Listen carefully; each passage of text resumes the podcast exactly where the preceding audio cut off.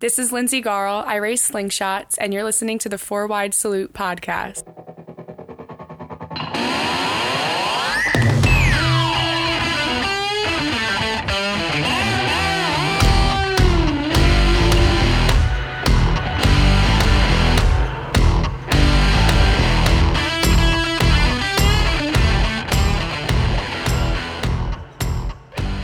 Welcome back to another episode of the Four Wide Salute podcast presented by Leindecker Racing Engines. Check out Leindecker Racing Engines on Facebook. Pop them into the search bar in Facebook, and poof, there you are. On to our breaking news. I want to kick off by saying I did overlook results from the indoor auto racing championships from Syracuse last weekend. I know it's asphalt. However, I did attend the first two of the three event series. Might as well cover the third, right? So, let's kick off with the results from Syracuse last weekend. TQ Midgets feature went to Ryan Bartlett over Anthony Sesley, Scott Kreutter, Tommy Catalano, and Joey Bailey rounding out your top five. Timmy Buckwalter was your point leader going into the last event. However, Scott Kreutter edged him out by three points, naming Scott Kreutter the 2022 Indoor TQ Midget Champion. Slingshots. Feature went to Scott Neary over Jared Silphy, Matt Mertz, Brett Bieber, and Ryan Preville. And Brett Bieber was named your 2022 Action Track USA Slingshot Series champion. And of course, Champ Kart's also on the card. Missy Boots making history being the first female winner of the indoor auto racing championships over Mike Perry, John Keister, Dan Kapazinski, and Logan Christofoli rounding out the top five.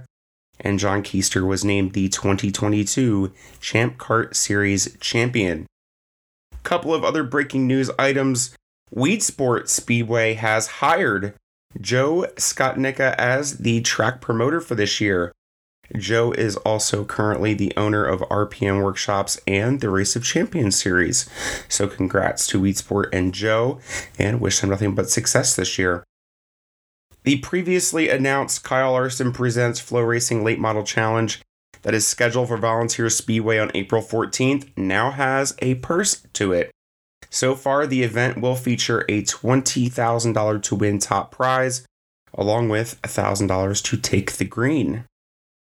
And USAC Midgets, Keith Kunz Motorsports announced Caden Brown, driver out of Australia, who we did see at the Chili Bowl, will be running the 97K for a 10 race schedule so far.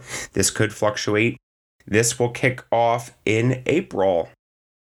On to our results, starting with this weekend. So, World of Outlaw Sprints Friday, Merced Speedway in California, 10,000 to win. This one was a great battle between Carson Macedo and Brad Sweet. Carson Macedo was victorious. Brad ending up in second, Gio Scelzi in third, Sunshine, Tyler Courtney in fourth, and Spencer Bayston running out the top five. Lucas Oil ASCS kicking off their season Friday, 49th annual Spring Nationals Devils Bowl Speedway in Texas. Wayne Johnson victorious over Blake Hahn, Sam Hafertepe Jr., Seth Bergman, and Dylan Westbrook. Williams Grove kicked off their season opener on Friday. 410s, Justin Peck victorious over Pat Cannon, Lucas Wolf, Dylan Norris, and Kyle Reinhardt.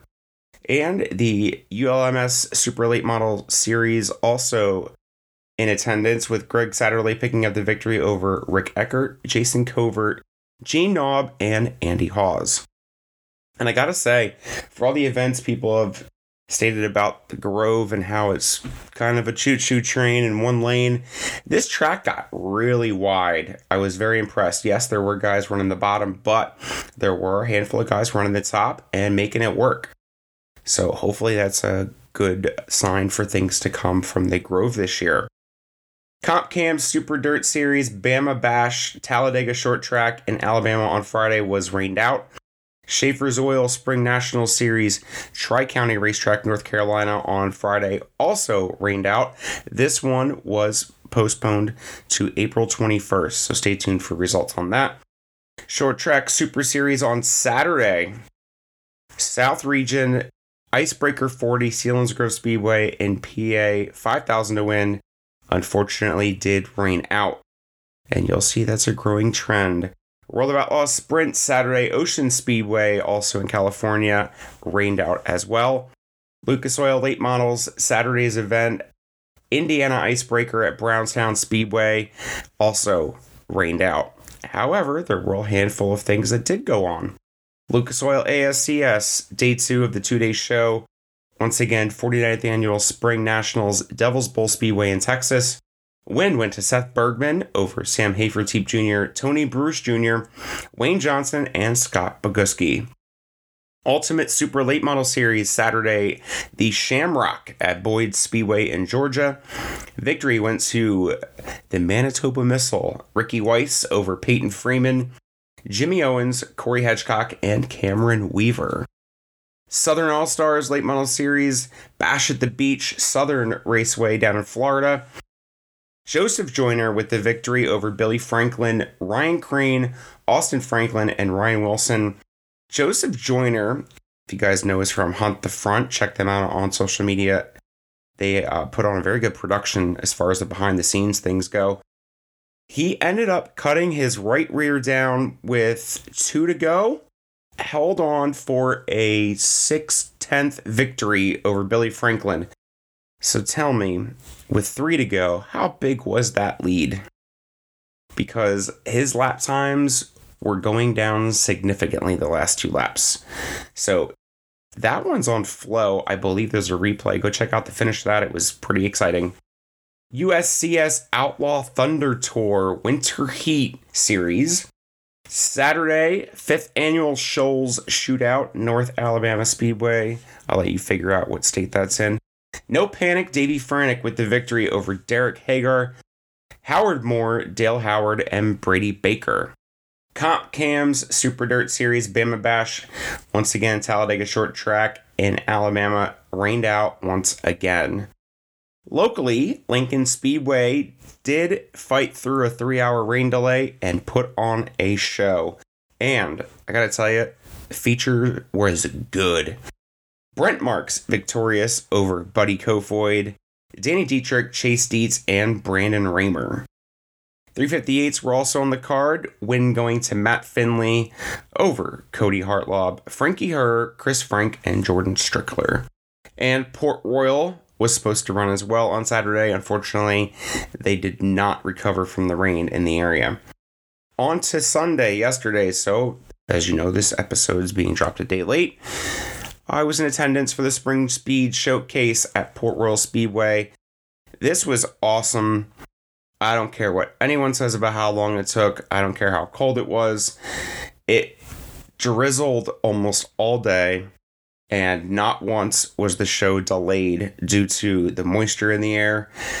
And we had modifieds, we had 410s, we had super late models. Folks, we had a World Finals type show at Port Royal, and I was thoroughly enjoying everything going on onto our modifieds. This one came down to one lap to go, and Ryan Godown blew the top in one and two, and surprise Mikey Gular, who was leading. Ryan Godown was your winner for 5000 to win over Mike Gular, Michael Maresca, Matt Williamson, and Matt Shepard. And fun fact that Maresca brought up in Victory Lane the associate sponsors, we'll call them, on the top three finishers, Weak Neck Archery, based out of Kutztown, Pennsylvania, was on all three of the top podium cars, which is pretty cool. 410 feature had a bit of drama in this one. I'll let you guys go back and check that out on Flow if you did not get a chance to see that. Uh, Logan Wagner was not a happy camper at the end of the day. Anthony Macri victorious over Brent Marks. Gerard McIntyre in third. Danny Dietrich fourth, Lucas Wolf rounding out your top five.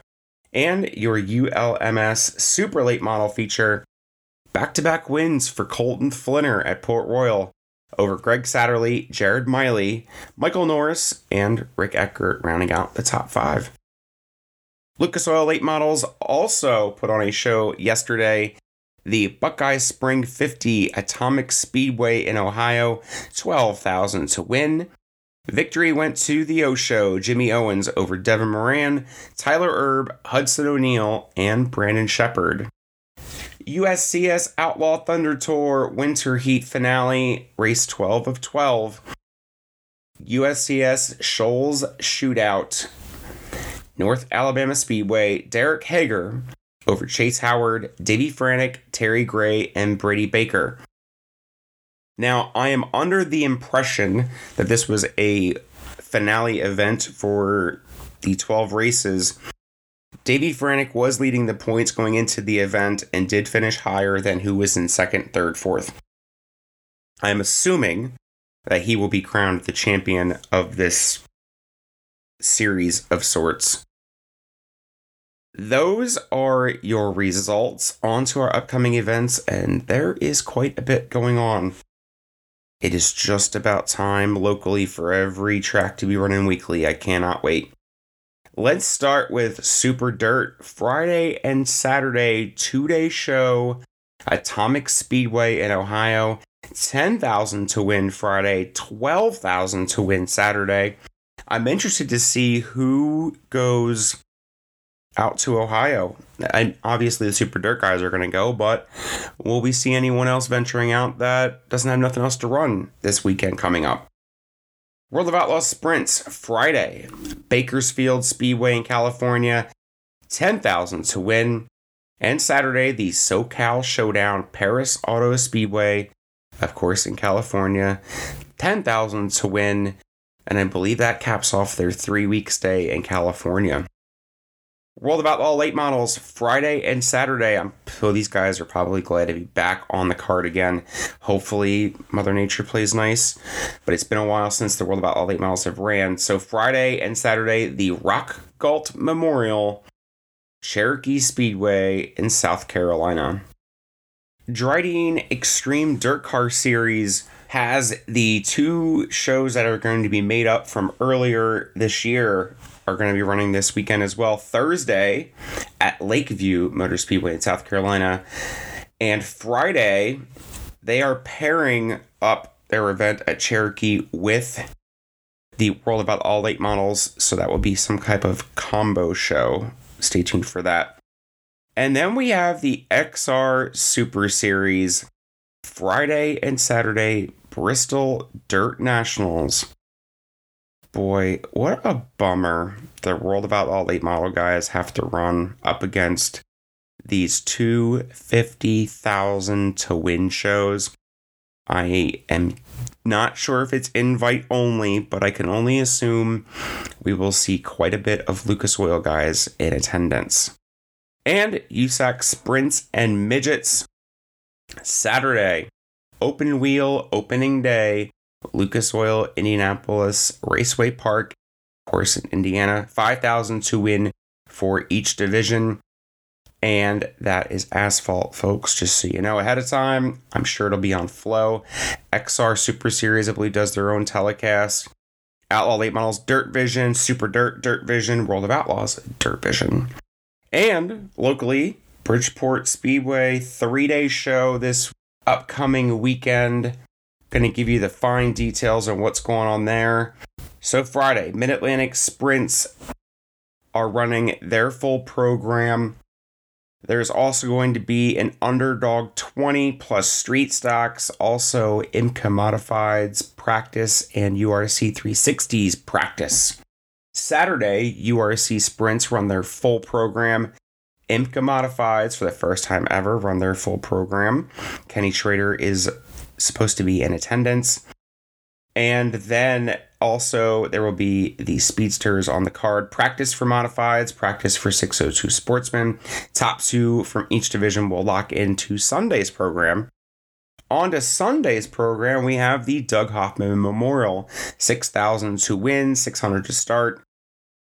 602 Sportsmen will be running for 2,000 to win, and also four cylinders on the card a big three day weekend. Enjoy yourselves at Bridgeport, and it will be on Flow as always as well if you cannot attend. those are your upcoming events. Those were your results. As always, thank you to all our followers and subscribers. Like and share the podcast on Facebook and Twitter. Smash that five star rating button on all your podcast platforms. And a big thank you to Kenny Bruce and Bill Brown Incorporated for the support. On to this week's episode not your typical episode. This one last year was a bonus. I made it part of the regularly scheduled programming this year. Our 2022 Sprint Car preview, touching on your local Central PA 410 tracks, along with All Stars and World of Outlaw coverage as well. Get into a little bit of the 360 URC schedule this year with my buddy Bert Wojcik, who is now coined the voice of the URC 360s.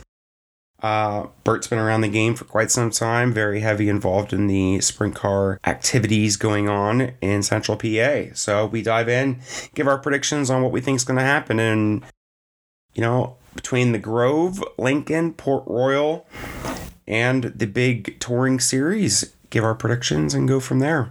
Got some interviews planned this week. I will be making a special episode tomorrow. I cannot wait for you guys to hear that one. It'll be a couple of weeks till it comes out, but stay tuned. It's a very interesting and uh, unpredictable episode because I have no idea what's about to happen tomorrow. But that's that. Enjoy your racing coming up this weekend. And uh, I'll be back with you guys next week with another full fun episode. As always, until next time, Enjoy the show. Bill Brown and Company, located in Hamilton, New Jersey, has been in the printing and promotional products business since 1946.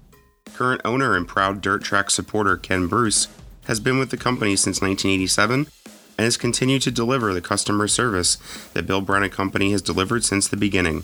Kenny supports dirt track racing through the sponsorship of the number 11 modified driven by Danny Heber, along with sponsorship of bonuses at Big Diamond Speedway and the Short Track Super Series, and is proud to be a sponsor of the Four Wide Salute podcast. You can reach Bill Brown and Company at 609 586 1408 or by email at kbruce at billbrowninc.com. You can also check out the promotional products on the website at www.billbrowninc.com. This week's episode of the Four Wide Salute podcast, I have my friend Bert Wojcik with, and we're going to do our 2022 sprint car preview. Although some sprint car racing has already started, but we can still preview a lot of stuff left to go this year. Uh, first and foremost, you know, the bad news broke after Lance won at Port Royal last week that he's not going to be competing for championships this year. I think it leaves a big question mark for some of these tracks and what's going to happen. What do you think? Uh, well, that helps me with my pick for Port Royal for their track championship because I took uh, I took the upset. I took Anthony Macri over Logan Wagner. Question is, is he going to be at enough shows? That's the question. That's another question. I mean, because I don't, you don't know what Macri's plan, or maybe he goes down run Lincoln because he's ranked very well at Lincoln the last couple weeks.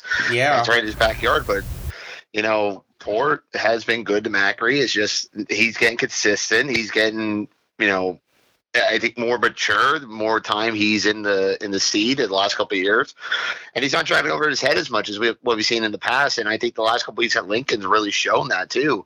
Uh, but you know, again, it, it, this is all based on where he what they do this entire season. Now, the way things are right now, you know, right before St. Patrick's Day, I think that they do stay close to port if things stay the same. But if things kind of change, maybe they go out on the road a little bit. I it remains to be seen here. I think you know in the ever changing world that we're in, Casey. But you know, right now, if he does stay up there. I'm taking the upset. I'm taking that Macri upsets Logan Wagner, and that's not taking anything away from Logan.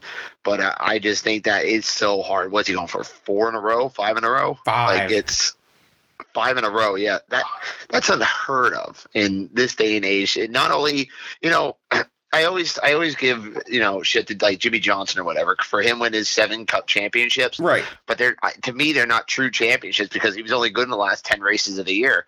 Logan Wagner being cons- like consistent all throughout the season to be able to be in that point. Same thing like Earnhardt or Petty, you know, they were consistent the entire year. So to do it, you know, th- uh, three times in a row is tough. Four is unheard of, and five is absolutely impossible. I feel like, but and not counting out Logan Wagner at all because I, you know, he's been one of the best or the most consistent car in Central PA. I feel like as well.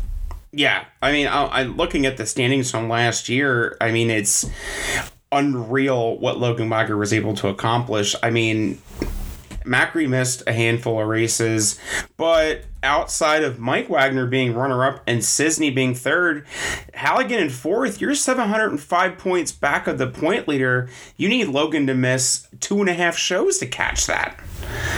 that yeah, yeah, that's it's ridiculous. It is. It, it really is, and you know, good on Mike for being you know in second place last year, and Dylan too.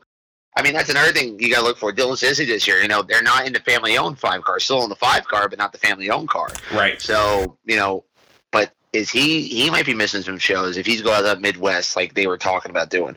So, you know, I mean, so there's that aspect too. So is Port Royal really a two dog race between the Wagners and maybe Halligan? You know, who's to say? I mean, it just depends how the season plays out, though. Right. But I mean, I mean, if the, I mean, the, that's kind of what it's turned into. If Logan, if Macri and everyone else travels a little bit more, or you know, somebody doesn't really get going here, and kind of come up here and try and nip these guys, which I mean, I'm not, I'm not against at all. I, I love Logan. I think what they've done the last couple years really brings Emco back on the map is fantastic, but in their sense, as I just said, five in a row is very, very tough. But out, what's the competition in Port Royal though? Right. Think about it. If and, you look at the look at the points, what's the competition? If they're not saying it's not good competition, but who's as consistent as what Logan is? Well, and here's the here's the thing. At least from what I'm seeing from their points for last year, the All Star show, at least the All Star shows, and I would expect Outlaw shows too. They're doing their own points for them events. So you oh, know, really? you look at like McIntyre was in fifth, and there's a couple of nights where he only got 100 points, but Wagner got full points, and I'm assuming they're doing full points for them shows. He made the show. He did fairly well in the feature. He won, but the other he won two outlaw shows la- or uh, exactly uh, all star shows last year. Exactly, and I think that's part of the problem. So your guys that are very good, like a Logan Wagner and Anthony Macri we know are pretty much going to be guaranteed to make the A of an All Star show. It's the other guys that take advantage of the handicapping and kind of need the handicapping to stay in contention. They're the ones who end up getting burned on them nights. So I think, yeah, exactly. I think that has something to do with it too. No, I agree. I think it's all about the handicapping and you know what's the track like. You know, uh, honestly, I I thought if it, the track wasn't what like it was on the opener on Sunday, I mean that's not a Port Royal surface. I mean it's a daylight surface for Port Royal, but I've seen better daylight racing up at Port Royal as well. Yeah. You know, it it all depends on that stuff. I mean, I know Steinley. It took Steinley to have a couple uh, a couple weeks last year to really get the track going. Actually, I think it took longer than that really to get the place going. But it, when it when Steinley hits it, Steinley hits it. So you have to depend on that, the handicap, and everything that goes into it too, Casey. And you know, it's as you said, it, it's going to be you get the full points there on those nights with the All Stars being there, and it's all that stuff that builds up to that end of the season, and that's just where Logan just pulled away from him. And that also win probably back in April probably clinch or helped clinch him the championship because really he was. I mean the all the P- posse guys run better with the All Stars at Port recently. More recently they have been. Yes, but you know it's still um, it's still kind of the wild card track. I feel like because both Sear, both the posse and the All Stars have been very, very good at Port. Yeah. So you know, it's kind of like one of those nights where okay, somebody up there running for for the entire point season up there, they're going to get that one win. I mean, I, I don't want to say riding the championship, but it puts them in a pretty good spot though. Really, and that early in the season too. We're talking what mid-April. That was even before you know um, Speed Week, and Logan's pretty much in a commanding point lead. Yes. Yeah. I mean, and, and just like I said, looking at this, just the top 12 in points last year, you know, Logan wins that race in April. And GMAC in fifth ended up with only 100 points, which I'm guessing is their non qualifier points. Jared Esch, same thing in seventh. Whittle got nothing that night, and Reeser in 12th got nothing that night. So, right there is your big separations. And on top of it being an all star show where your outsiders are coming in, you also have your other PA locals who show up that don't run there for points, that are taking all that away from them. So, it, it's your big separator, I think. And if Macri can manage to show up enough, I think you're going to have a really good battle. But my pick, until he gets be seated, I think he's going to get five in a row this year. I mean, I, I, it's not a bad pick at all. It's not, and I mean, I'm not. It, it took a lot of me to really kind of take Macri, but again, I, I think I look at how hard it is to do five in a row. Oh, It yeah. is, but it's the consistency factor you go back on too, and Yep. that you know. Logan's been consistent. Uh, the most, I, I think, probably the most consistent car in Pennsylvania. Um, when he, when he, um, outside of Dewease, when Dewease doesn't run, but even Dewease has kind of been kind of iffy the last uh, year or so outside the Grove. But still, I mean, it, there's no one been more consistent. I feel like than Logan. Maybe Freddie down in Lincoln. Outside of that, not really. But Macri, if, if he, as long as he doesn't drive over his head, I, I feel like, the, and he runs Port Royal. Depending how many shows he runs, this is gonna be a Donnybrook up there. Yeah, yeah. I mean, I think Logan's at the point now. We know they don't take that car a lot of other places. They did run a handful of Speed Week shows in the last couple of years, but they do not venture out. They don't go run Lincoln. They don't go run the Grove a whole lot.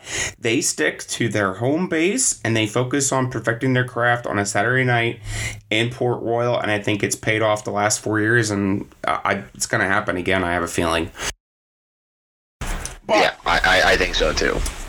on to the other Saturday night joint. Let's talk Lincoln. So, you know, after two races in the books now, I'll tell you what, that eight car looks pretty sharp. I love Billy's car. I think it's so nice. Like it might be probably my favorite car out there right now. So beautiful. Like it, it just matches so well. Oh, it really does. I had to touch on it because it's it's it's the ultimate paint scheme. It looks so great. And then there's the and then there's the other eight car who's looked really fast out of the gate this year in Little Freddy. yeah. That- yeah, I oh I forgot. Yeah, we have two eight cars to think about. For some reason, I was thinking the fifty-one. Whoops. Anyway, uh, yeah, Freddie is uh, Freddie's looking good. I mean, him and Eichelberger, they've really kind of clicked already to start the year off, and that's that. I think it's going to be a great thing for Freddie. Honestly, um, you know, it's kind of weird not seeing him, and that's why for some reason I was thinking about the 51 here because uh, you know I assume Freddie with the 51. It's still taking some time to know that he's in a different car with Rich Eichelberger, and I mean I know his old man still has an input on it, but Right. you know. You're not going to find many people that work as hard as what Freddie Freddie Rahmer is. You know, this kid is at the shop, you know, a couple nights a week, busting his ass and trying to get this car prepared. I mean, they're, everyone busts their ass, but Freddie, for some reason, it just seems like, like he's so much more meticulous. I feel like than a lot of these other guys out there. I mean, but they all put the work in. Don't get me wrong on that. But you know, Freddie's put in the work on a brand new car and it's paying off early. You know, look at that icebreaker win. A fantastic drive from Freddie to come up from third and, you know, had to hold off, uh, you know, Macri and also Brent Marks. And, you know, uh, who would know if we got a late race caution? Maybe Dietrich could have got, or didn't get the late race caution. Maybe Dietrich could have got out there as well. Yep. Um, because he was flying during the icebreaker. Was it 16th to 4th? That was a lot of fun to watch. Yes. But you know, Freddie is made a statement at the icebreaker, and I, I wouldn't put la- I wouldn't put last week in too much of a uh, um a challenge for this or for the contention for this year yet. No. But it's also showing that you know. Two weeks in a row that there's a lot of passing down Lincoln, so it's going to be tight down there this year. But I do think Freddie's probably going to go out there and get a track championship down there. Yeah, I, I think so too. Again, your contenders, normally Danny, we know Danny's going to do a lot of traveling. It happens mm-hmm. every year. Brent Marks is not going to be around to, to run a whole lot of Lincoln's schedule either. And after the first two point races, I mean, you know, you mentioned Macri. I think he goes to Port. I don't think he sticks around Lincoln. And then you go down the list, and it's Dietrich, Marks, Kofoid's not going to be around. Stutz is hanging in there, but he got minimal points for the opener. So then it's Mhm. kind of just very tight in the points so far, and there's a lot of variables to look at.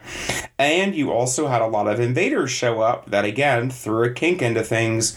So I think it's a little early yet to see where it's going, but again, Freddie's the guy to beat there, and I think that's the direction it's looking again.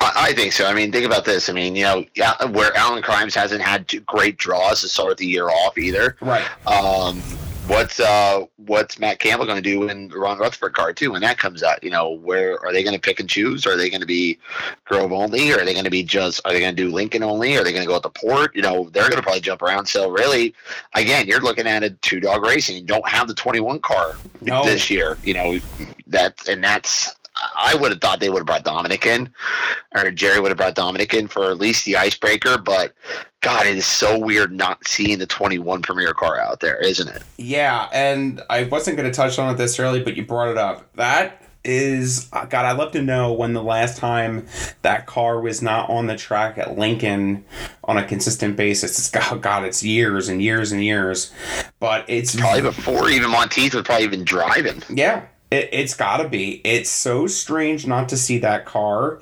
And, you know, we're seeing it in the modifieds now with a couple of cars that we may not see as much anymore. And it's the changing of the times and everything else. But on the flip side of that, I think there's some younger guys that are running now that I think are going to make their, their statement this year. I think guys like T. Ross and Moody and Mhm. Aaron Bollinger, I think, is an X factor that gets overlooked a little bit. Anytime he goes out and the car's set up right and the track's right, he is super fast. And I, I think he's going to end up with a winner or two this year at Lincoln as well. Yeah, I'm not. I'm not opposed to that. Seeing Aaron go out there get a win. You know, a, a kid I, I talked to down in motorsports a little bit, and uh, they seem excited for down there at Lincoln this year, and they feel like that they got a decent program, and I feel like that they put together some good starts already this season. And uh, you know, it, it's hard to go off the first two weeks because you know the heats have been okay at best, but when that track comes in, I mean, then you really can kind of see who the contenders are. But you know, you're not going to have that track every week where you know you can have all that passing, so it's going to be all about you know how your draw is going to go, how you get in handicap as well. But Bollinger, yes, I agree. I think he'll get at least one or two wins this year. I like T. Ross uh, to get at least a win down there. He's always good for one win. I wouldn't mind him see, or he'll probably get another URC win again, uh, as he did down Georgetown back in uh, August Yep. or September last year, so I wouldn't I wouldn't mind that if it was you know looking down the road here past Lincoln. But uh, Chase Dietz again, Yes. had a good run last weekend. Um, you know, got that third place finish, led a good bit of that race there. Um, but Macri was just way too way much too much better than he was on that uh, end of that race. And the battle that Dietz and Stutz put on was phenomenal. And it, again, with the guys who were there, I mean, PPM was in the house, Skylar Gee was there, Peck was there, all these big name guys that 40. tore. And you have guys like Stutz and Dietz putting on a show for the top spot was awesome. Awesome to see. Casey, think about this. When was the last time at the beginning of March that we had 41 cars in Pennsylvania? 41 cars. Dude, it's nuts. That's insane. It is. It was nuts. I loved it. It was, um, and you know what? The guys who weren't there were in Texas with the Outlaws. So you had guys Mhm. that weren't at Lincoln that possibly could have showed up. Um, you know, had the Outlaw stop not been kind of closer than California, but to see guys like KTJ show up too, that was really cool. And, um, well, the one that, And he ran well.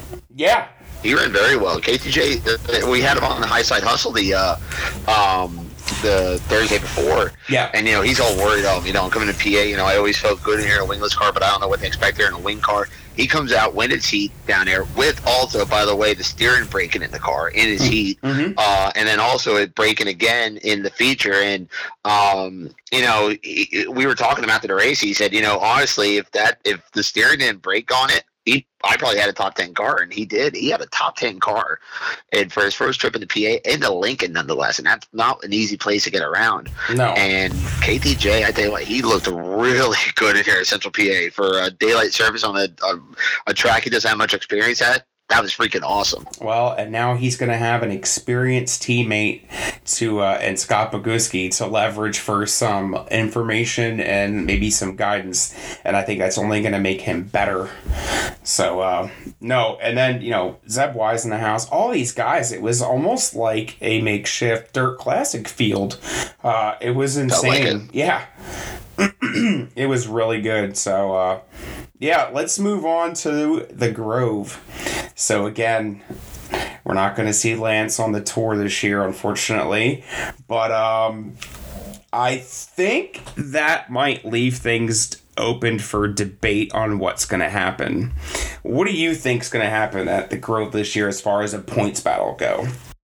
Well, I think it's gonna be it's gonna come down to two things. One, how good is Freddie gonna be at the Grove this year, the brand new car? Obviously, you know, coming in here um, as a past track champion, he, he looks pretty good there. But what's the, is Danny gonna be able to rebound too? Danny, what's Danny Dietrich gonna do this year? Uh, I, I, feel like that they're gonna get their stuff together at the Grove. Uh, I think it's coming down between Danny and Freddie for the track championship. Um, you know, here, here's a name I think I might throw out too. It's you know what about you know again Macri? You got you can't overlook. What about Devin Borden?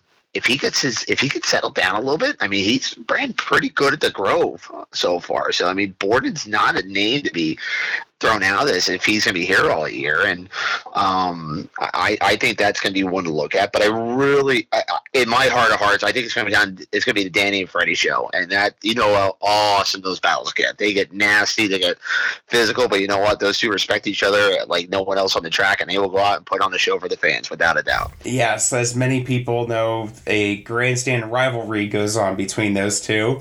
But yes, you're absolutely right. I think they're going to put on a great battle battle all year long. And then again, the X factors is Macri going to be there all year? Um, you know, Brent Marks was leading a lot of that points uh, last year and then hit the roads and started to travel some. So there's a lot of things that can go on there. But Borden is a great one to talk about too. He's very young, he's very lead footed, as we know. Um, you know, it's going to be interesting to see if he can perfect his craft and smooth smooth out a little bit. Yeah, I agree, and I, I think uh, that's the main thing with him is that if he can smooth it out, we uh, talked about this so many times. Like, you know, if he could settle down just a little bit, just take a little bit off. I know he's had, you know, that daredevil driving style, you know, elbows up all the time, not afraid to go banging off the boards if he has to, but settle down a little bit you settle down, you're going to win races. You know, it's it is all the time. You know, it, this sport is very it can be high tense. You know, and easier said than done. But settle if you settle down a little bit and just take a second to breathe and think, that can change everything. That can absolutely open up your driving style a little bit and help you get a little bit or help you get a little bit more out of the car when you actually can think about it instead of always have to be elbows up. You know, when you breathe for that moment. I feel like that Borden can learn to do that. It's game on for him. Yeah, he reminds me a lot of Sheldon. He really does yes. as far as his aggressiveness and his wanting to blow the walls down every time. But look what happened when Sheldon calmed himself down a little bit and figured out you don't always have to do that. He started winning races, and I think I think we're going to see the same thing from Devin Borden later on this year. I think I think he ends up with at least one win at two different tracks. What those tracks are, I'm not sure yet, but I think we're going to see some good things from that 27 car. I think the Grove's not a not a uh, out of the realm of possibilities. I think he, I think he actually gets a win at all three tracks. I think he gets a win at Port. I think he gets a win down at the Grove. I think he gets a win at Lincoln. I'm not maybe Susky too. I feel like because half his cars always run well at Susky, and I feel like that's an air style track that fits Borden pretty well. Um, you know, another kid I think we got to look at too is Dylan Norris. You know, he hasn't ran too terribly down at Lincoln, and always has been starting to get a little more consistent at the Grove. Maybe maybe he's one to talk about as we get in through this year here, and then another another one we brought him up a little bit earlier. I don't know what their plans are for the entire year, but TJ Stutz ran fifth in the points last year and has always well at the Grove, especially in the bigger shows. Yes, you know Stutz is another name. Uh, again, you know, no wins there last year, but still, it's uh, it's another consistency factor here. But again, you got to get around guys like uh, Rahmer and Macri and Dietrich, and then you know, does Lucas Wolfe rebound this year too? That's another question. Uh, what's Alan Krimes going to do? Twenty seven car, you know. That's always, you know, it, it's always a toss up here with a lot of these guys here. But I, I think this coming when we get going here on Friday night, it's going to be, you're going to see a lot of your questions being answered, I think, come this Friday night. Yeah, and with Lucas Wolfe, that's a good point. You know, what does he do? Does he run a full schedule of a weekly a weekly track or knowing they have the 360 do we see him do more of a, a ryan smith-esque type schedule and go run a lot of 360 shows? So it'll be interesting to see what I, his plans are as far as uh like i said running a weekly show consistently running for points. We'll see if he does. Yeah i feel like friday nights is probably going to be his uh like it'll be probably at the Grove week weekly. I feel like that because he's always been at the Grove weekly. Mm-hmm. But um, Saturday nights, I could see him jumping around, maybe come with us on University a couple nights, or maybe switch back and forth between Lincoln and Port. And you know, he has been running Port a little bit more recently on Saturday nights, but I wouldn't be surprised if maybe they go take the 5W traveling a little bit more. And you know, now that is a, a 410 team, maybe they get off the porch a little bit too and go off and do some different shenanigans throughout the year. So I mean, you know, Lucas is not getting any younger. So, I mean, he's only got maybe a, a couple more years of full on traveling before he's kind of, you know, locked down in Central PA with the kids getting older now and, you know, want to be there for the kids. But also, you got to realize that this is his full time job, too. He's a full time racer. So he's going to be somewhere, he's going to be somewhere almost every weekend, I feel like. But, um, if it's not 410s, I feel like Friday nights are probably going to be definitely the 410s. Saturday nights, I, I, I think it could be open up, but it, that's remains to be seen. Yeah, and he could always go out there and pester Davey Franek up in New York running ESS stuff too. He's been known to pop up and, and run them and run them shows as well. Uh, so let's go the big races real quick with these three local tracks. Let's start with the Natty Open. Macedo picking up the win for the Outlaws last year in very dominant fashion. Hemming, that 41 car at the Grove is not a bad pick. Don't ever forget that. Gravel did it the other year, and now Macedo. Do we see Posse pick one off this year? I think the Posse do. Um, I think they get at least one outlaw win, but I don't think they win the battle this year at the Grove. It's just a, the Outlaws have been they're in they're better right now than the Posse. We have this up and down all the time. You know, mm-hmm. you know, some you get those uh, dominant phrases where you know it was always Kinser or Schatz or whatever or Sammy going up there. You get wins at the Grove, and then the Posse would dominate for a couple years. But now I, I feel like that the Outlaws are in their turn right now. When the posse side things come back around. I don't know yet. I mean, I feel like Macri, he's on the verge of getting an outlaw win. You know, Dietrich and Rahmer, they can go out there get outlaw wins. Obviously, Dewease is, you know, a, a, an outlaw killer. Um, it's hard to say. I, I don't think we're going to I think we almost got to revisit that after the, the Morgan Cup weekend and then see where we're at from there. Uh, you know, we came in here. Brad Sweet came in, got the first win, and then we got swept the rest of the weekend there uh, by I think Macedo. He picked up a win on uh, on the one night, and then uh, the Morgan Cup, and then who got the other one? Was it? No, it wasn't Gravel, was it? Been. Uh, who got the other Morgan Cup one? I, am trying to think who else got the Morgan Cup win. But then the only posse win last year was Brent Marks at the Summer Nationals, which all right, you do get a crown jewel out of it. You get a you get a Summer Nationals win, and crown jewel, but they did not look good in any Open weekend. You know, Brent Marks was the only bright spot in the um, pretty much the entire outlaw calendar, and now you add a race at Port Royal this year. So I, I, I don't know. I, I feel like that the Outlaws have just been so good. But now remember, up at Port though, Outlaws or Posse did not. Now technically they were not under Outlaws or their Posse banners, but you'd have PA car win at Port Royal at the Nittany Showdown with Spencer Bayston win that one. But he was uh, independent team because the five team was not a outlaw team at the time. Right. And then he had Kerry Madsen in his return get a win. So, you know, I I feel like that. You know, that's saying something that the Outlaws were not a factor in those two nights there um, at Port Royal. I mean, could that be saying that there's a change in coming? Who knows? And then also, I feel like that since uh, you have a Wednesday night show at Port Royal, I think a 57 car might be there as well. So you have to throw his name up there too, as well. Yeah. But in the grand scheme of things, in the grand scheme of things, I think uh, I I don't know. I feel like that the Outlaws. I feel like the Outlaws are still a little bit better than the Posse, but an outlaw win could come on a PA car. And it got closed last year at the Natty Open with Logan Schuchart. Almost, almost came up five laps short yep. on winning that uh, winning Natty Open. Yeah, and you brought up the 57. So, of course, Natty Open is one thing that has escaped him so far. And he is always going to be in contention to take home that $75,000 check. Um, going back to the Morgan Cup, as you said, I can't believe you didn't remember who won the Morgan Cup after he was presented with a pink bicycle. Reutzel. Reutzel. it was Reutzel. All right, that's right. Reutzel got the win down there. Oh yes, I remember that interview. oh boy, listen, I had a I had a wedding earlier that day, so maybe that's why it's blocking out of my memory. But yeah, Reutzel. I mean, that's. I mean, he's not really a factor right now, though. I mean, let's say come out and run full time with. But I feel like when he comes in again, now he's an outsider, not an yes. outlaw. So right, but he's going to be a contender out here because he's been one of those guys that come in and run very, very well at the Grove. Yeah, I hey, we saw Justin Henderson do it at the Grove last year too.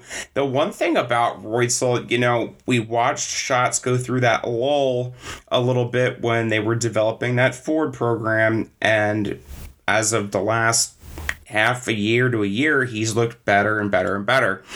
Reutzel in this Toyota program, again, I think it's just a matter of time till they get everything situated, and then we're going to see what they can really do with it.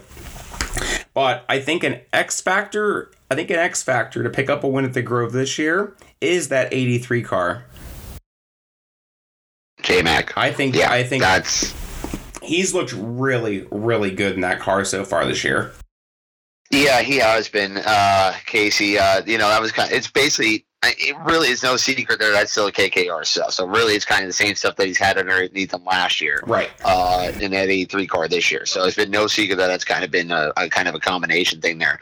But yeah, JMac is uh, JMac's looking good. JMac has looked really good so far at the start of the year, and I feel like that you know, he, he was good in nine car last year as well, but I don't know. It just seems like they got a little more up in their step right now in that 83 car. And I, I think that, you know, he might be fighting for this championship. I don't know if he will or not because, you know, it, it's going to be hard to beat Brad Sweet, but I, I feel like that there's six cars that could possibly win this championship. And he is definitely one of those factors right now.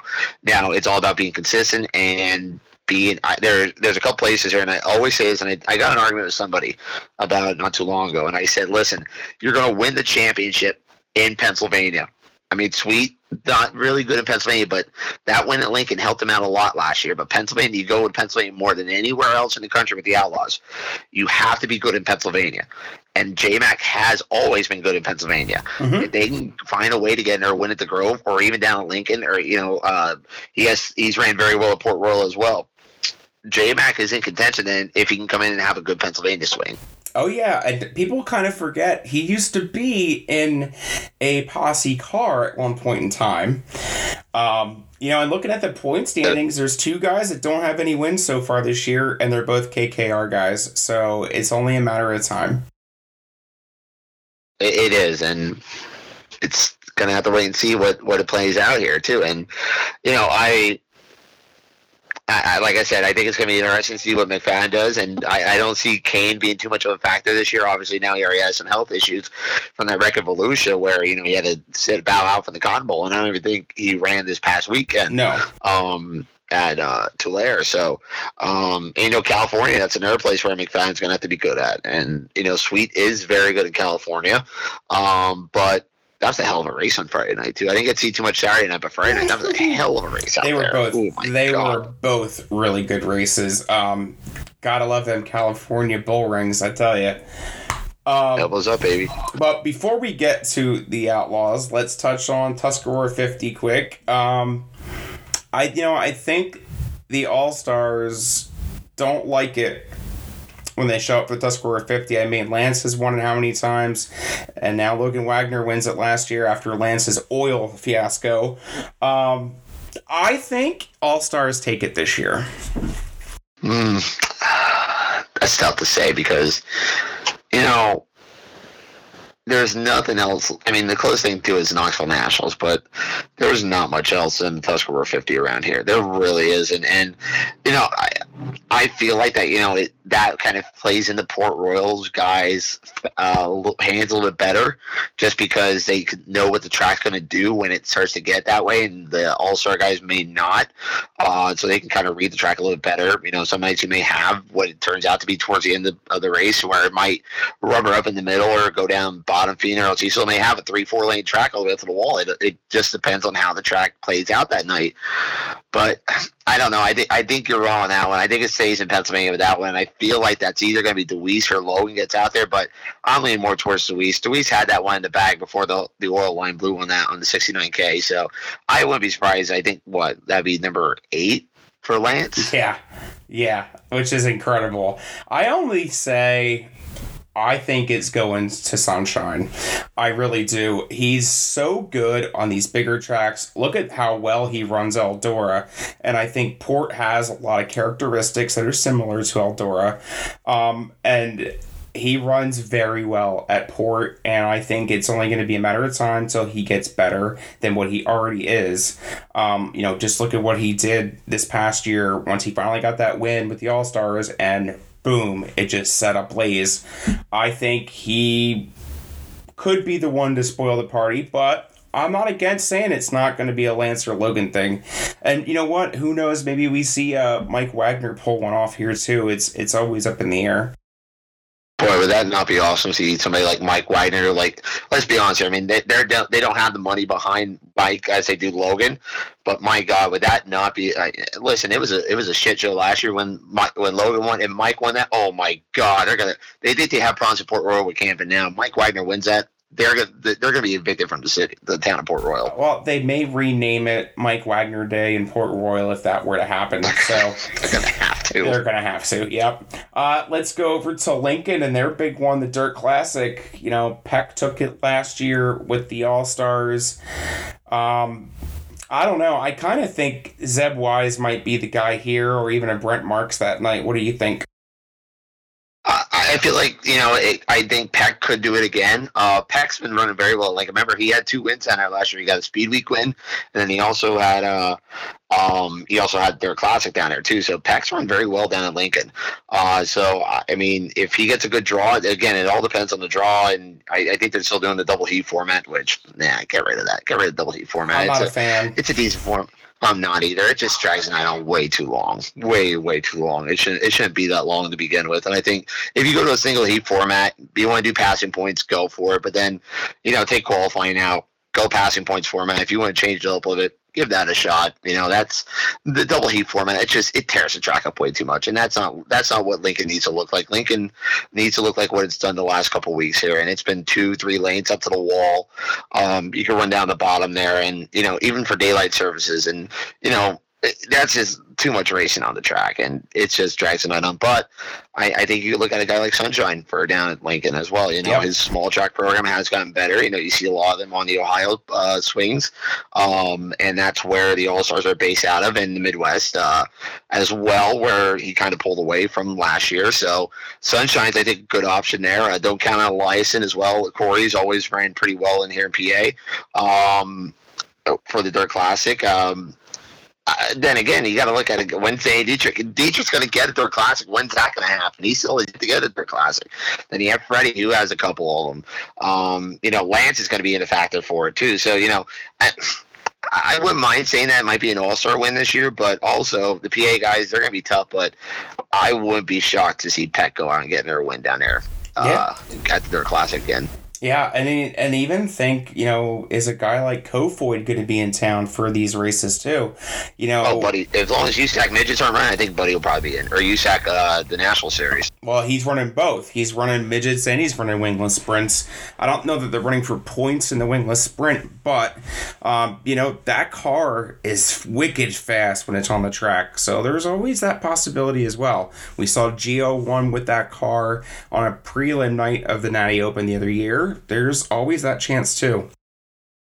Yeah, Ber- Bernie's got his stuff figured out with that IndyCar and PA. He absolutely does, and you know he's got good young talent. and He's got good backing. and as you said, you know you had Gio in the car, and then you had uh, now you have a uh, Buddy in the car as well, and that's good young talent there. And Buddy didn't look too terrible when he was in here earlier to start or start this year here. So um, I wouldn't I wouldn't count him out on that as well. No, he for a guy who doesn't have a whole lot of laps. I mean, he's got some, but he doesn't have a whole lot of wing car laps as far as a 410 goes. He hasn't looked too bad.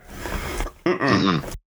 So let's move on to the national stuff. Uh, Outlaws, man, it's looking kind of funky because there's two names I was expecting to be in the top five of points already this year that are not, and that is your sixth and seventh place guys and Donny Schatz and Logan Schuchart.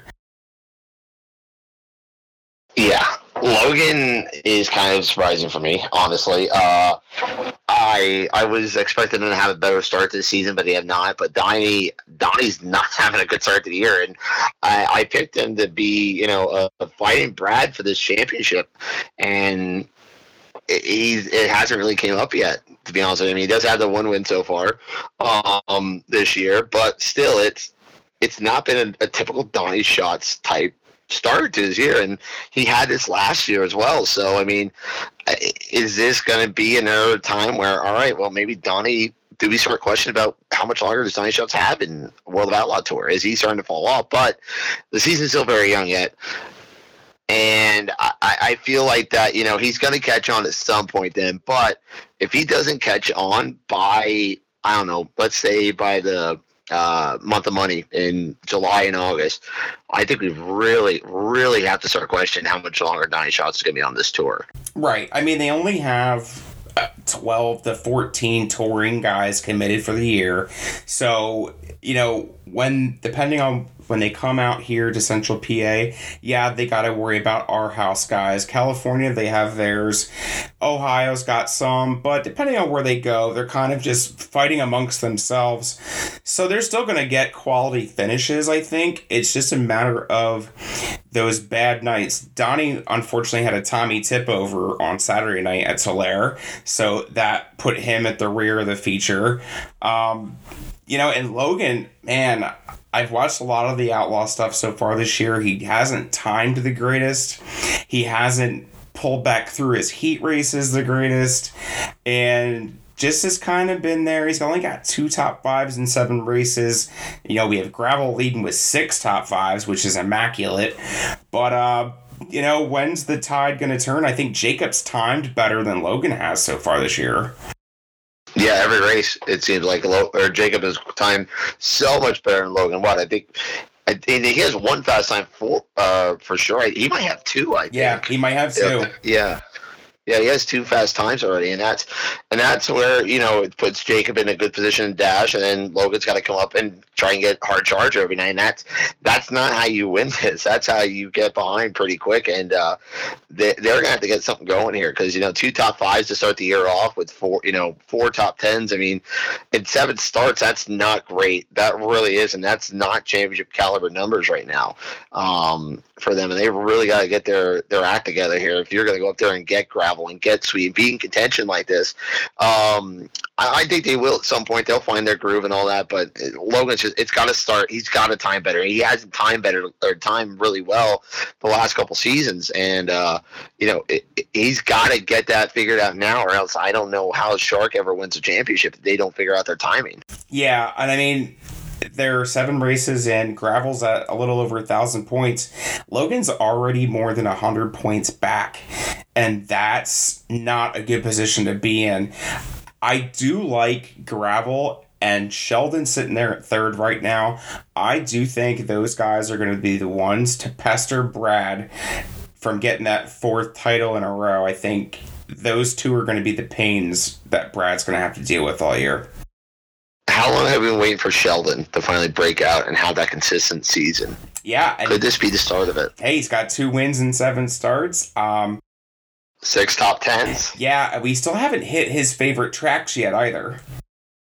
No. That's the scary part. No, but but they've been very consistent. They looked very well at Cotton Bowl. They looked uh, you know, that that was a track that you know he hasn't really been too great at, but you know he found something on the high line. again, it's the same thing we talked about Devin Borden.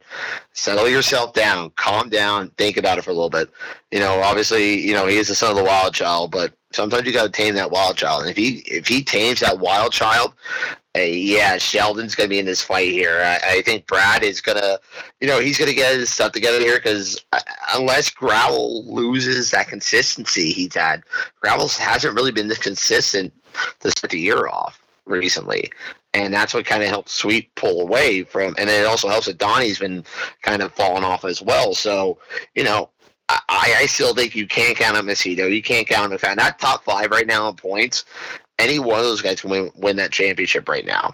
Um, you still don't count out Donnie, and he, I don't. I think Logan they could still get that together. There's still a lot of time left. You know, you're only seven races in to a 92 race schedule, so um, there, there's a lot of time to figure stuff out yet here. But these early season races, it's kind of like baseball. You know, uh, wins in April and May can help you out come September and October, Yes. without a doubt. And that's where it's kind of here. You February and March will help you out come October, November. Yeah, and I think Sheldon starting off the year with that amazing victory at Volusia, I think Oh, that was awesome. has set the tone for that team going forward. It's look look what we can do. So let's go out and do it. Yeah, and they, they were. I mean, they they fought back too, and you know to pull that move that they did. You know, when I thought when I saw Brad get the lead, I'm like, all right, this race got to be over. But then Sheldon, he put that thing hammer down the high side and went full uh, Titanic uh, uh, song on him off of turn number four on gravel, and uh, his heart his heart will go on, and that was just absolutely awesome uh, to see off the turn four there. Yeah, and you know, I was going to touch on rookie of the year, but with Kasey Kahne's health issues, as you mentioned, I think unless something horribly makes a right hand turn, I think Spencer Bayston is going to end up taking the cake as far as the rookie of the year goes. He's looked really good. Had that misstep on Friday night that may have cost him the win ultimately, but he was on the pole again Saturday. So I think we're going to find them strides where that five car looks really, really stout too. Yeah, and I, I think you know he's also been another guy that's been very good in in Pennsylvania here too. He's been good everywhere, and that's good equipment with that CJB car. They're coming back strong here. You know, it always ran good with Brent in the car, and you know with uh, when they had Paul in the car as well. So you know it's it's definitely a good fit there for Spencer, I think, and it's around good people as well.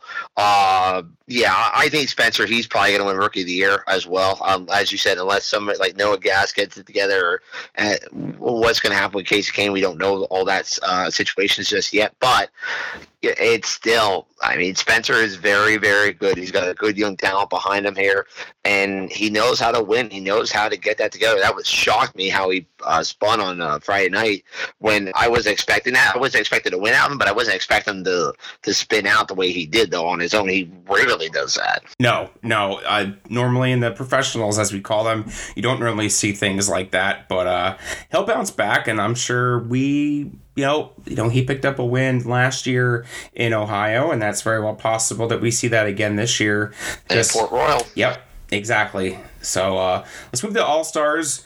Uh, I, I think it's kind of the usual suspects again. You know, we have Sunshine Elias and Schuerenberg, Zeb Wise. Uh, I was surprised to not see Baylog and Cap Henry in Florida, but um, Well, I, those aren't those aren't point shows though, so they were non-points. okay, okay, so, So that They explains it. didn't. So like that's the reason why Reinhardt didn't go down as well. Kyle Reinhardt's on the tour this year as well. Right. But yeah, so that's why they didn't go down. There was non-point shows. Okay, well that makes more sense. Um, I think the one who's going to be a pain in the ass this year is going to be hundred percent. I think they learned a lot last year, picked up that victory, and uh, I think he may give. Uh, I think Sunshine takes it, but I think hundred percent gives it a run for his money. Uh, yeah, I, I can agree with that. I think I think Schuerenberg's going to be given something, but how do you go against Sunshine right now? I mean, he kind of shocked the world. Like nobody expected him to do what he did last year in his first full wing season, and he goes out and wins the All Stars and went on that tear throughout the summer. You know, it, it's awesome to see something like that kind of be a pleasant surprise, and uh, I that's what kind of gives me hope for guys like KTJ and Wyndham with with KTJ around in the series. You know, who's to say that they're not going to get on a hot streak? But Sunshine just has some natural talent behind him right now, and he's just he's driving so smooth and so well at a lot of tracks he's probably never really seen before. And he goes out and he's been winning on them, and you know, in a car that he doesn't have that much. He has some winning experience going into last year, but he didn't have all that much. He wasn't my pick going last year. I took Elias, and I said it was Elias' championship to lose, and Sunshine made me look like a fool. So, which is not it's not hard to do, but I, I still think you know yeah, Sunshine. I, I don't know. Peck just doesn't seem like they have it to start the year, and they they didn't really have it last year either. Um, I mean, they're going to be good for a couple wins. Uh, Schuerenberg, I think, well, I think he's going to get a couple wins here. That should be fun with them. Uh, maybe put up more of a fight on uh, onto uh, Sunshine, but Tyler Courtney, I, I'd feel like I, I might be jinxing him here, but he might be the new Aaron Reutzel of the series. I think you're right. I, you know, looking at the stats from last year, so Courtney and Elias are the only ones to make all 48 features. Interesting enough, Sunshine had nine more top fives than Elias, and that is your point difference right there. That's that's the cake. Yep. But I also I'm fully belief that Tyler Courtney has a BC on the side of his car for a reason, similar to oh Emerson God, yeah. Axsom's success so far this year with USAC. Um, it's that BC riding along thing. I was a BC fan. I will always be one. I think that's got something to do with it. And no one expected him to take home $175,000 either last year. Let's don't forget that. No, not at all. And uh, the Kings Royal race was awesome. I, I think that's when we realized, oh, okay, we have something here with Sunshine. And I think the way he drove that race, too, in the daylight nonetheless. Yeah. Um, yeah, that, and and a fantastic race at Eldora. Um, yeah, nobody. I don't think anyone really had Sunshine going out there winning, but he proved us all wrong. But he's always been good at Eldora with a wingless car. In a wing car, you know, it's he just he rode drove his race there. You know, it he might have learned something a little bit, maybe when it slicked off the way it did. But I tell you, I remember when we had Tim Clauson on that show there, and uh, on the show after uh, Sunshine won, and you know he was just so emotional going over, and it, it, you know, it was such a good conversation we had there. But you, are right; it's a whole riding with BC thing, and how much BC meant to Sunshine, and basically that's why we call it Sunshine because of BC. And I, I think it also, you're right; it may it to Emerson Axsom as well. What what a sound that kid's becoming. You know, I, I think that the start that he had down in Florida for somebody who's never really been inside a wing fort or wingless 410 car, and he went down and did fantastic at Bubba's. Now, granted, you know the services haven't been as great down at Bubba's. Uh, was it the first time Friday night was? It wasn't that great. or, or Thursday night wasn't that great. Saturday night it was pretty good. Um, but yeah, I, I think you know Emerson, he's going to be a factor to uh, go with this year on the USAC side of things when we get there. But yeah, Sunshine, uh, yeah, it's going to be. I think it's going to be really tough to be Sunshine Casey. Yeah, and don't forget, Emerson Axsom wants to go World of Outlaw racing. That's his goal. Uh, the world should be put on notice. He will be a factor uh, when that day comes. So don't forget that. Oh, yeah. But yeah, I think we're both in agreement. I think Sunshine takes it uh, with the All Stars. Uh, let's go local URC stuff. So you know you're our resident URC guy on the show. What's uh what's new for 2022? Well, we got a lot of uh, we got a lot of big things coming up here for 2022. Uh, you know, we increased races up to uh, 20, 25 races this year, and uh, it's a it's a very very uh, very good schedule.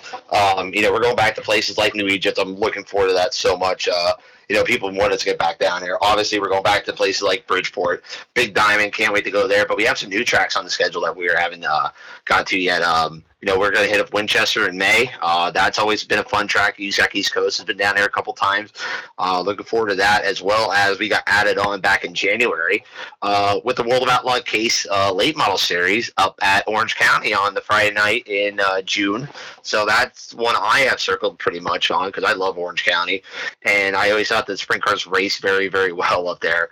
But we have a really good schedule. Obviously, we go to places like Bridgeport, uh, as I said, Big Diamond, Grandview. We're getting back to Grandview this year. Port Royal, uh, the Grove, Selinsgrove are there a couple times, of course, for the 360 National Open, the Kramer Cup. Um, you know, then we're back down Georgetown as well. So we got a really, really good schedule this year, and I, I, feel like that. You know, we saw a lot of good racing last year with our guys. I always go back to when we went had the uh, the Cumberland uh, Bedford weekend and it was um, you know we only had 13 cars there, but that was a lot of fun, especially on the the uh, the Saturday night down in Cumberland. See Pat Cannon go out and get his first win in six years. That was freaking awesome mm-hmm. to watch Pat Cannon go out and do that. Um, you know that that's always fun. Delaware International, we're looking forward to get back down there as well. Uh, of course, you know we bring the rain with us everywhere we go. It seems like, but uh, hopefully uh, Delaware they got new ownership and they're going to Friday nights. I'm looking forward to that. Hopefully they have a good year down there. And then uh, also we're making our first trip to Clinton County this year as well. That's been a track that we've been that's been a, on the up the last couple of years. You know they had that big turnout for that 410 show last year when uh, you guys at Big Diamond, and Yep. they did that weekend when uh, the 410s were in Knoxville. And you know, obviously, unfortunately, it sucks for you guys because of the weather out here, and you know, it kind of scared everyone away. But Clinton County rebounded nice. I think they had over 30 some cars out there that night. Um, so that's one we're looking forward to as well. And uh, Bloomsburg were there a couple times this year, but uh, yeah, we we got a really really nice and uh, there's a lot of good tracks and we're with a lot of good events and we have a lot of good drivers too. Uh, you know, you're gonna have your usual suspects: Dallas Schott, Ryan Stillwaggon. Uh, which by the way, congrats to Ryan, uh, new dad as Yep. well. So congrats to Ryan on that. Um, uh, you have Jason Schultz. He's probably he's gonna be running with us this year. Uh, Weller. Uh, you know, you're gonna have Andy Best with us as well. You know, who's always been pretty pretty good, pretty consistent as well.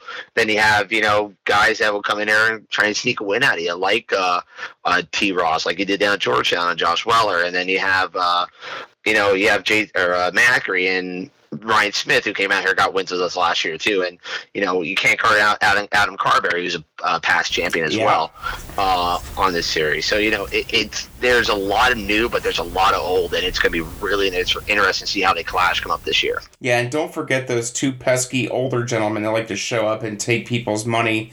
Uh, you know, Mr. Mach 1 Chassis himself, and of course, No Panic. Uh, makes everyone panic when he shows up, so there's always that possibility too. Um, and even when Robbie shows up, I always love it when Diamond's on the schedule, Robbie shows up. Uh, lots of fun when the 89 comes back out to play too. Yeah, he was fun to watch a big diamond this past year. He was a lot of fun, especially for what I think that was his first race, and um, I think that was his first race all year. I Yeah. think since the end of last year. Mm-hmm. and he goes out wins the damn thing at Big Diamond.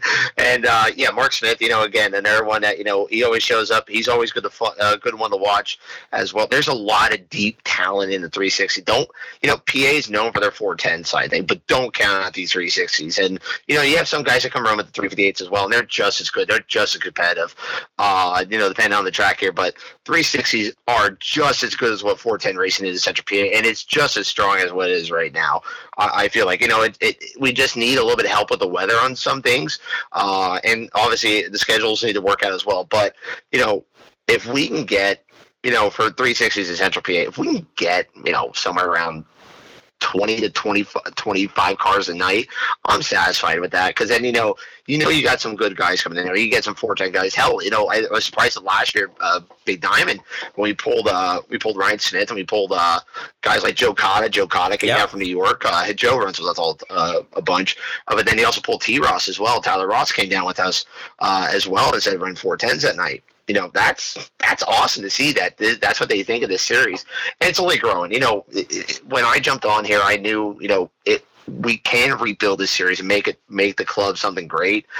And I, I feel like it's going to take a couple years. Now we went back up on races. You know, we had over ten races last year rained out of our twenty race schedule. Now we added five more this year. Our driver wanted more races.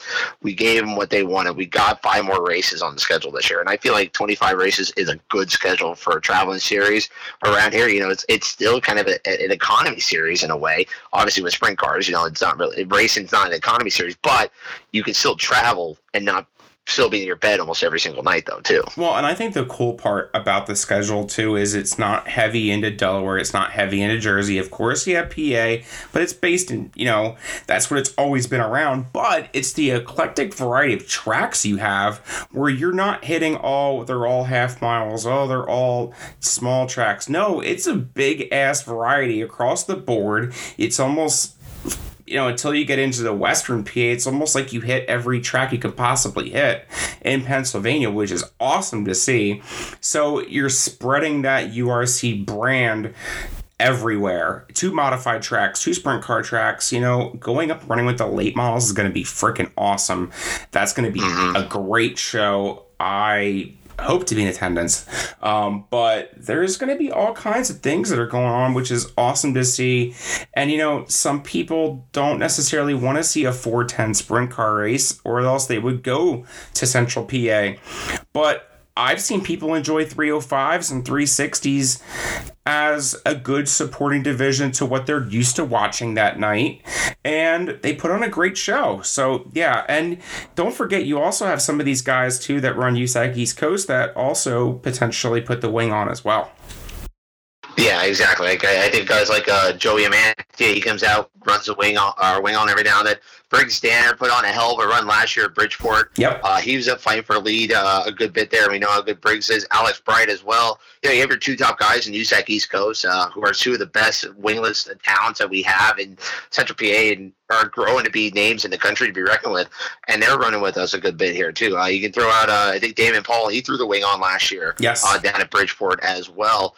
Uh, you know, there it's kind of there's a nice crossover. There's a really nice crossover between USAC East Coast and URC, and you know, it's always fun to see that. And uh, I, I hope we can get all like kind of work together and get a good schedule for both of us that we could have our driver or both drivers run both series more, maybe even team up a little bit more here too. Because that's always it's always fun when you get the best of both worlds. I feel like, and the 360s wingless series has been so competitive and just a really fun thing to watch in Central PA. Um, and you know, I'm uh, you know, it's it's always good to see whenever that crossovers go and when our guy, excuse me, whenever our guys take the wing off, and vice versa. So I hope to see more of that as we go on in the future. But yeah, you're right. There, there's just so much diversity in here. You know, I wish, I hope we can get back. You know, add some more tracks on maybe next year. You know, maybe get a place like Path Valley come back on, get another small bull ring on Yeah. it, get a, uh, you know, get a get Lincoln and Seal or Susky back on. I would love to get back down there. Hopefully, we can work something out.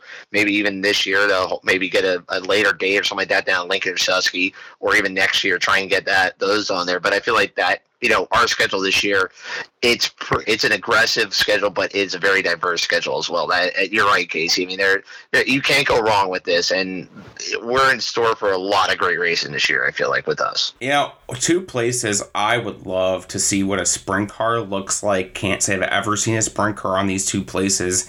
That is Afton and Accord. And those two small bull rings, I think a 410 would be a lot. I mean, hey, but we saw 410s at Kutztown.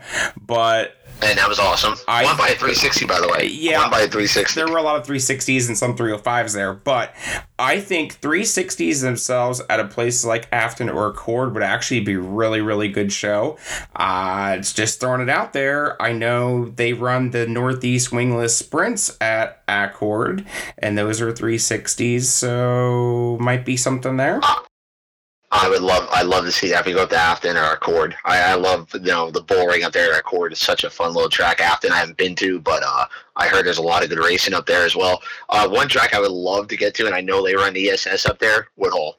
Yes. I would love to get us up to Woodhull. Oh my god, it's a it's a mini Grove. It's a mini Williams Grove, and oh, I would I need to go see a modified race up there, but I would kill for us to go to Woodhull sometime. Well, if you're off on a Saturday night and ESS or Patriots are at Woodhull, we're gonna go and we'll see modifieds and sprints the same night.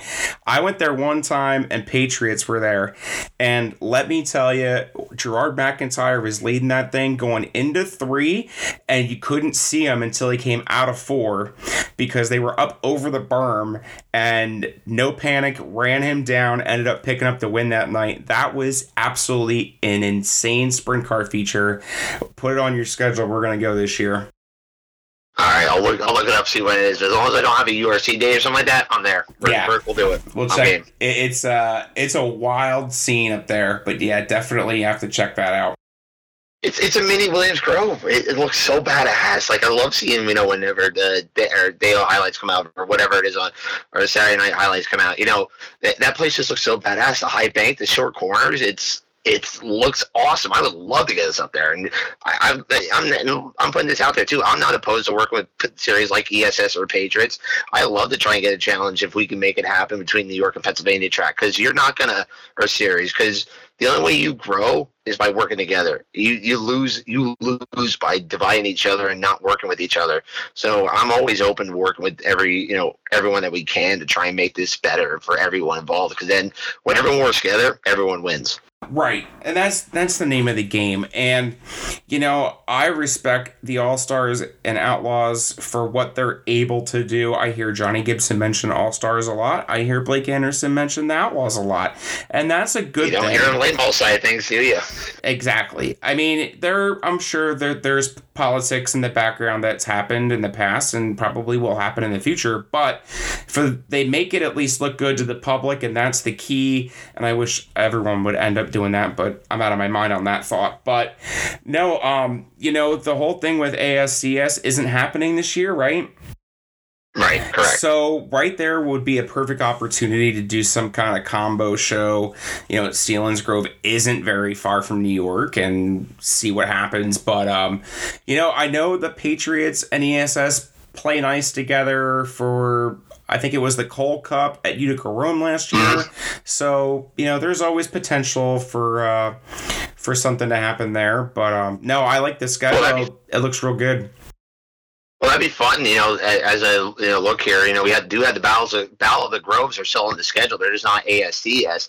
So maybe in the future we can get that to be like maybe a Patriot ESS type, you know, challenge series, and we go to New York for two nights or something like that. You know, do do something like that. I think you know we could work work something now in the future, but uh, it, yeah, you have to work together in order to be successful. And you're right, you know, I mean, but I have heard more this year about, um, you know, Esselman mentioned Lucas Oil guys on uh, Yes. on the Outlaw broadcast, and you know, I've heard Essex mention Outlaws a couple times on the broadcast. So maybe they're starting to get together. So now we just need to trickle down to one more series, and now maybe we can uh, sing Kumbaya. But Well, I'm holding my, I'm not holding my breath on that one. They've kind of had to, considering how much Brandon Sheppard has dominated Lucas Oil so far this year. So they, they, they couldn't just say, "Oh, this guy." No, he's done a lot of things recently, just not with you.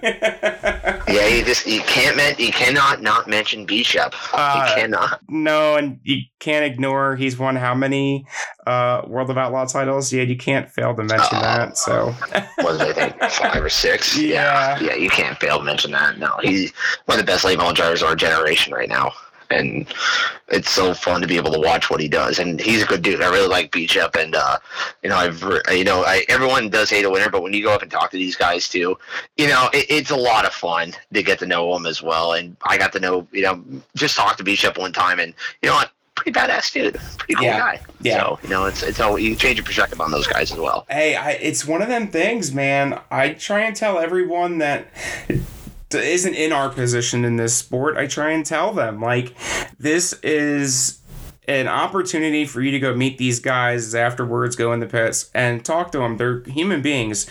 99% of them aren't assholes. They're not what you would think. Oh, this guy, you know, drives aggressively on the track. Oh my God, he's probably like this big scary guy. Most times it's not the case. You know, I went Right. up to. You know, I- I went up to downtown Michael Brown when he was at Port for the the uh, Lucas Oil show, I think it was, and I Mhm. asked him for a shirt, and he's like, "Oh man, I don't have any with me." He's like, "Shoot me a message on Facebook. I'll send you one when I get home." Like, he don't know me. Like, you don't have to do that. Yeah. And you know, these guys are approachable, and you know, you're not the only one talking to them, so it's not like they've never experienced you before.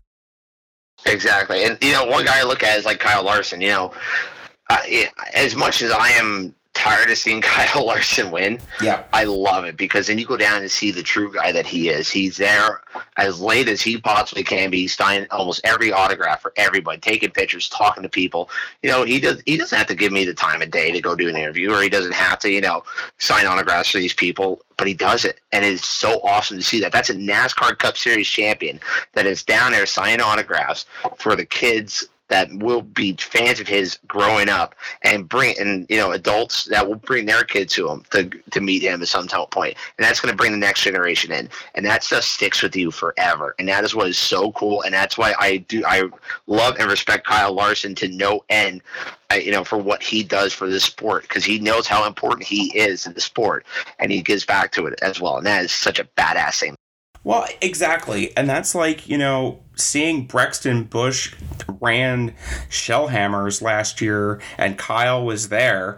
Like, no one knows Shellhammers. Like, no one in California knows what Shellhammers is. Like, that's freaking cool. You know, that's Yeah. our backyard, and there's a cup champion standing there. Like, no way. But that's where Millbridge is so huge, and it's become such a uh, an interchange for this whole sport because now all these cup guys are there helping their kids and they're racing against other kids who don't have cup drivers for dads. And they're being able to integrate you know their blue collar lifestyle with what these guys have. And it's all intertwining and it, it's becoming a big thing now. And you know it's uh it's helping the dirt world grow a lot Yeah, it is, and it, it's the best. It's one of the greatest things I think right now. You know, you see how big that, you know, the the low like the Tulsa shootout has gotten over the last couple Yes. of years, and you see what Middlebridge, the exposure that's brought in the last few years. You know, those are big, becoming big time places now, and that's where the next generation comes up. And you know, now you see guys like that you may notice from that may have been like you know a no name to you a couple of years ago, Right. but now, like, oh, I've seen this guy run at the uh, Tulsa Shootout, or I've seen this guy run down at Millbridge. Well, now they're coming in running Lanco and uh, Linda's and, you know, around Shellhammers or Kutztown. They're coming in here now to run with Pennsylvania guys. And then you kind of put a face to the name and, like, okay, well, you know, then you can kind of build off that talent. And that's what becomes fans. And then you follow them. And then, you know, it just keeps growing. And that's, you're it's such a vital part of the sport. And I love the exposure that micro is getting right now. Hell, Kyle Busch, he- Kyle Busch won a damn micro race la- or last week. Oh yeah, him and his kid, him and his kid both won the same night. That was awesome. Um, but no, you know, to your point, I remember Ryan Timms, who's now running midgets. He was in town for the 600 Speed Week, and everyone kind of picked on him because he had this ginormous hauler and and trailer, and it was like, what in the world is this? Uh, you know, and Daison Pursley came into town running the 600 Speed Week. So yeah, we're. Uh, we're seeing some national exposure and and uh, it's going to keep growing, which is the greatest thing. You know what everyone's saying about the world right now. Everyone's putting out doom and gloom, like, "Oh my God, things are going to drop, this and that." Listen, racing's going to be racing's fine. Everything's going to be fine. You go through these ups and downs. You have these peaks and valleys. You know, everyone thought the world was ending back in 2008. You know, when everything was crashing away, way around us. It's all going to be fine. We're going to be bouncing back. Right now, racing is almost as strong as it's ever been, and we're what we got right now in talent is the best in the country. It may not be the best car counts or whatever, but we got the best talent around here, and I I will fight anyone to the death on that one there because we got a lot of great drivers around here that will keep the sport going for as long as they possibly can be. And there, you look at the micro ranks and all that, and the people that are going to be lucky enough to come up here, they're going to keep the sport going for a while as well. Yeah, and you know, I get it. Gas prices are outrageous if you can't make it to the track. You know, you got Flow, you got Dirt Vision, you've got Dirt Track Digest TV, you got Sprint Car Unlimited TV. There's all And these here- different ways of watching races now, and and there's plenty of it And to here's the thing too, Casey. The place, the races that are going on, they pay well. They're paying enough that you know you can at least go and you, you may not break even at the end of the night, but at least you're not going to take a massive hit in the wallet. You know, uh, uh, almost weekly now. You know, most places are paying pretty decent weekly races. You know, and gas prices they're going to come down. They, they're they always do. You know, people are up in this. You know, oh my God, this is it. You know, and like as I said earlier, but they're going to come down. Everyone thought they were they weren't going to come down in 2008. They're they're going to come down. It's I mean, you saw oil's down what under hundred dollars a barrel today. So you know, whenever they stop being signing greedy and making up their losses from 2020 or whatever, it'll it will come back down. Everything's going to be fine. It's just you know you got to go with the peace and value of the world. But yeah, it's it- everything's gonna be fine. And like I said, I, I don't think you may see a little bit of drop off on card count, but I don't think you're gonna see a, a tremendous drop off on card count. Really, honestly, this No. year, unless something drastic happens. Yeah, we'll, we'll end it on this note. What is it they told us in kindergarten? What goes up must come down. hmm so Yep. there you go. And what goes down must come up. Yeah, exactly. But uh no, I appreciate you having you on once again. Uh, check out High Side Hustle on Facebook Live on Thursday nights at eight o'clock. Seven. Seven. Seven o'clock. Yeah, moved seven. So Oh. I can get to bed. So I can get to bed a little bit earlier because I'm an old man now. Oh, that's what it is. Who you got on this week? That's what I. Uh, well, right now uh, we just uh, we just booked Gio Scelzi, so he's going to be on on uh, uh, Thursday night. Uh, we're actually going to record that interview uh, tomorrow night on Tuesday night. Uh, so looking forward to have Gio on, and then uh, we're doing a uh, a uh, national uh, March is National Women's History Month, and uh, so last uh, last week I had the great Georgia Henneberry on, which was awesome. I really hope people can go back and watch or listen to that. Um, and so we're gonna uh, still trying to figure out who we're gonna have on this week for that segment, but we're gonna do that for the rest of the month of March. Um, and yeah, uh, it's gonna be a uh, it's always fun to do that. I love doing it with Adam Rubright and Chris Graham, and you know it's been such a blessing uh, to find a greener pasture, honestly, Casey, and uh, you know to be able to call you a friend as well. And you know even on the URC URC side of things, you know I, I look back at this time last year and I was so confused on what a lot of things were gonna go on Yeah. and now I, I they they've even calling me the voice of the United Racing Club, and that's uh that's a title that I you know I I kind of shy away from because you know I I don't want to seem like it's kind of selfish, but you know in a way that's pretty damn awesome to have that title and to be able to call a, a United Racing Club, you know, my home. It's uh, it's a badass thing, and I, you know, I'm blessed to be where I'm at right now and to uh, see what um see what everything's transpired into, what everything's going to grow into. And man, I tell you what, this is this has been a fun ride. It's only starting out here, bud. Yeah, I, I it's not you calling yourself that. Someone else called you that, right? Oh, I think it started with Casey, and then you know, you know, you really, you know, you really hit the pinnacle there when you hear Barry Angas say uh, the voice of the United Racing Club. Like, well, apparently they're calling me that now, Barry. I didn't. I guess that's what they're calling me. Yeah. But then, uh, you know, you think back to is that when you hear Chris Moore calling you that, it's like, nah, doesn't really hold anything. I love you, Chris. I love you, buddy. you gotta ask Gio Scelzi a question for me when you have him on. I'm always curious about this. All Stars always list his name as Gio Scelzi on the television, everything. Outlaws Giovanni Scelzi. It's always been it's always been that way and I don't know why. So it's I'm curious if he's got a preference or what's the deal there. But to a non-racing fan, they could think it's two different people. yeah, let me answer. Let me uh, let me write that down real quick so I can ask him that tomorrow. yeah, Johnny Gibson always calls him Giovanni Scelzi, and Blake no, Anderson always sauce, calls him. God, I, I, oh yeah, and hot sauce.